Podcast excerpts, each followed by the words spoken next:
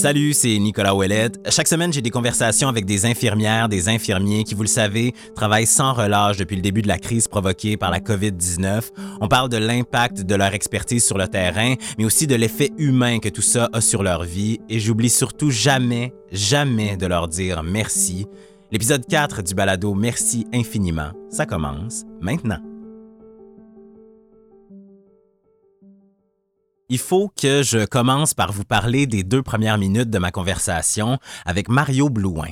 Bon, après le petit ballet technique habituel dont je vous épargne la preuve audio, Mario m'a confirmé son titre officiel, infirmier assistant supérieur immédiat ou ASI en CHSLD, mais il m'a surtout mentionné un projet qui est en branle depuis un peu plus de deux ans, puis qui lui confère un autre titre, celui d'infirmier soins palliatifs et soins de fin de vie, toujours en CHSLD.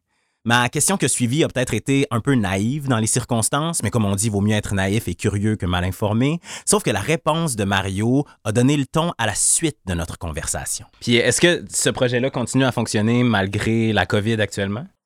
Oh oui, énormément. On voit vraiment les besoins, puis on, utilise le plus possible pour euh, justement aider euh, les personnes en CHSCD, malheureusement ceux qui sont en fin de vie, mais soient le plus confortable possible. Donc, euh, je mets mon expertise euh, là-dedans pour être sûr et certain que il y aura personne qui vont mourir en souffrance. Là, parce que déjà là, c'est le COVID. Fait des problèmes de respiration là, vraiment là, euh, épouvantables pour euh, les personnes qui en meurent, malheureusement. Je sais pas trop ce que ça vous a fait ressentir d'entendre parler comme ça, presque sans avertissement, de la douleur puis de la mort associée à la COVID-19. Mais personnellement, au moment de parler avec Mario, ça m'a saisi, comme si la chose devenait réelle, mais vraiment réelle, pour la première fois. Savez-vous quoi? Je pense que c'est pas plus mal.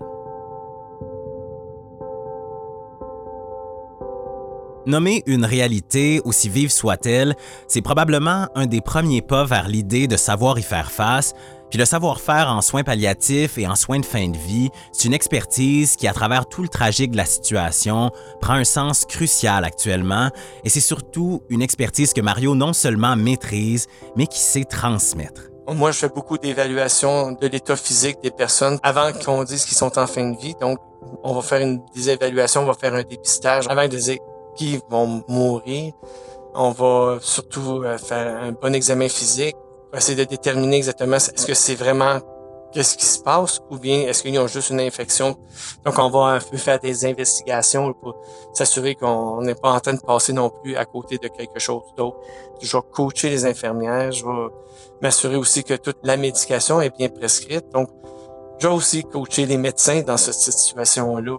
Surtout, présentement, on reçoit beaucoup d'aide de médecins de d'autres endroits donc, mon expertise est mise à contribution pour ces médecins-là, mais c'est surtout aussi les infirmières. Des fois, il y a des signes, des symptômes qui vont voir, qui sont pas sûrs. Dans ce moment-là, ils m'appellent, ils vont me demander est-ce que je devrais appeler le médecin pour ça, ça, ça, ça? Puis à ce moment-là, moi, j'ai guide à pouvoir faire une bonne évaluation sans être sur place. Comme ça, ils peuvent appeler le médecin et dire exactement qu'est-ce que le médecin a besoin d'entendre pour pouvoir bien faire le diagnostic par téléphone. C'est par ce genre d'explication-là, claire, pragmatique, que Mario arrive à démystifier ce que ça veut dire que de travailler en soins palliatifs puis en soins de fin de vie, puis qu'arrive aussi à placer en filigrane l'idée de la mort que les néophytes comme moi, on leur associe spontanément. S'il y a quelque chose que je retiens de ma conversation avec Mario, c'est que les préoccupations principales des gens avec qui il travaille et lui étant d'abord et avant tout autour du confort, du respect, puis de la sécurité des résidents à tout moment. Puis ça, ben, ça commence dès les premiers balbutiements de la réaction à une situation de crise exceptionnelle comme celle qui frappe en ce moment. J'ai plusieurs centres d'hébergement durant plusieurs semaines parce qu'on avait un projet spécial qu'on était en train d'implanter. Puis là, on a commencé à voir qu'il y avait des personnes qui avaient été admises ou transférées dans ces euh, centres d'hébergement-là, qui étaient positifs.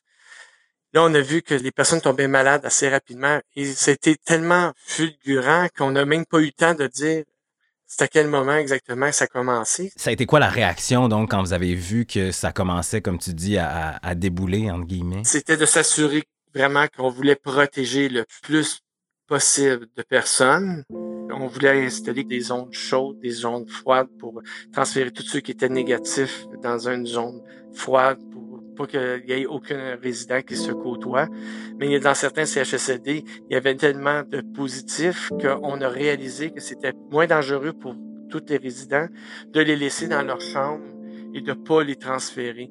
Cette suite d'événements-là que vient de nous raconter Mario, c'en est une que vous avez probablement entendue à quelques reprises dans les dernières semaines, mais pour moi, ce que ça permet de souligner ici, c'est le travail de mobilisation, puis aussi la recherche constante de solutions, même si les écueils s'accumulent, puis que forcément, les décisions se complexifient. Dans ma conversation avec Mario, ce qui a transparu hors de tout doute, c'est une sincère volonté de démontrer qu'à travers l'adversité, il y a des gens comme lui qui mettent à profit tout ce qu'ils ont comme expertise puis comme ressources. Puis ça, ben, c'est valable jusqu'au bout, surtout quand un virus s'érige en rempart entre les résidents dont les équipes de soins s'occupent et leurs familles. La chose qui est difficile, c'est de ne pas pouvoir euh, avoir la visite en permanence de la famille. Quand ils sont en fin de vie, ils viennent au CHSLD dans un petit court temps pour justement minimiser le risque que ces personnes-là aussi contractent le virus. Donc, bien souvent, ce qui va arriver, c'est que des personnes vont mourir malheureusement tout seuls, mais avec nous autres.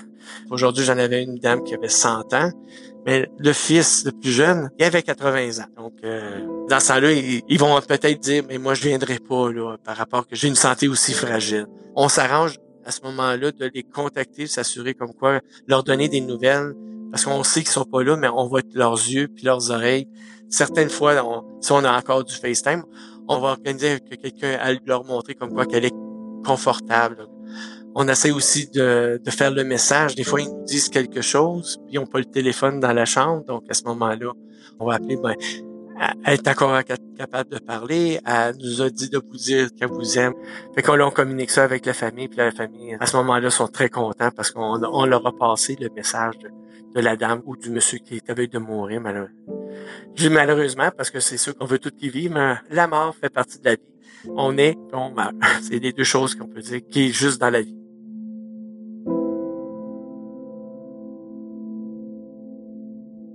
Accéder à ce genre de réflexion philosophique-là sur la vie, sur la mort, j'ose croire que ça vient avec 55 ans d'expérience de vie, combiné à 33 ans de soins infirmiers, doublé d'une expertise en soins palliatifs puis en soins de fin de vie. J'imagine aussi que le sentiment d'avoir fait tout ce qui est en son pouvoir jusqu'à la fin, ça change le rapport au deuil. De voir comme quoi qu'on fait tout pour qu'il soit le plus confortable possible. On va s'assurer qu'il moins de douleur, s'assurer comme quoi qu'il mange bien, s'assurer qu'il soit en sécurité. Ça fait qu'on notre deuil est plus facile à faire que de dire comme quoi j'ai tout fait pour cette personne-là pour qu'elle ait une meilleure qualité de vie jusqu'à la fin. Donc ça fait un beau deuil. À vue de nez, Mario ça a l'air du genre d'infirmier qui reste en contrôle grâce à un fort penchant pour la rationalisation, mais n'en reste pas moins qu'on peut quand même se demander si et comment les émotions finissent par se frayer un chemin. Écoute, je pense que mon taux d'adrénaline est peut-être trop élevé. Des fois, on réalisera pas. Mais l'autre jour, je faisais juste écouter, comme on dit, Jurassic Park, j'ai vu un dinosaure qui était mort. Puis je me suis mis à pleurer. Donc, euh, juste pour te dire, peut-être que je le vis pas sur le moment, mais je le vis un petit peu plus tard. Euh, il y a des choses euh, qui m'affectent, mais faut le faire sortir. Puis la première chose, j'étais à la maison, mon Dieu, je viens juste voir le, dinosaure, puis ça me fait pleurer. Probablement que c'est l'émotion de toute la semaine, bon, ben, ça sort à ce moment-là. Des fois, on voudrait pleurer avec la famille, des fois, on voudrait les, serrer dans nos bras, mais à cause du COVID, on peut pas. Donc, tout notre côté humain, le COVID nous empêche de le faire. Ça, c'est l'autre côté qui est très difficile. Ouais.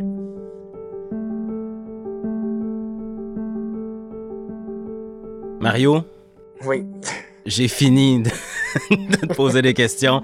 Dernière chose que j'ai à te dire, très sincèrement, merci infiniment pour tout ce que tu fais en ce moment. Moi, c'est un plaisir de faire ce que je fais.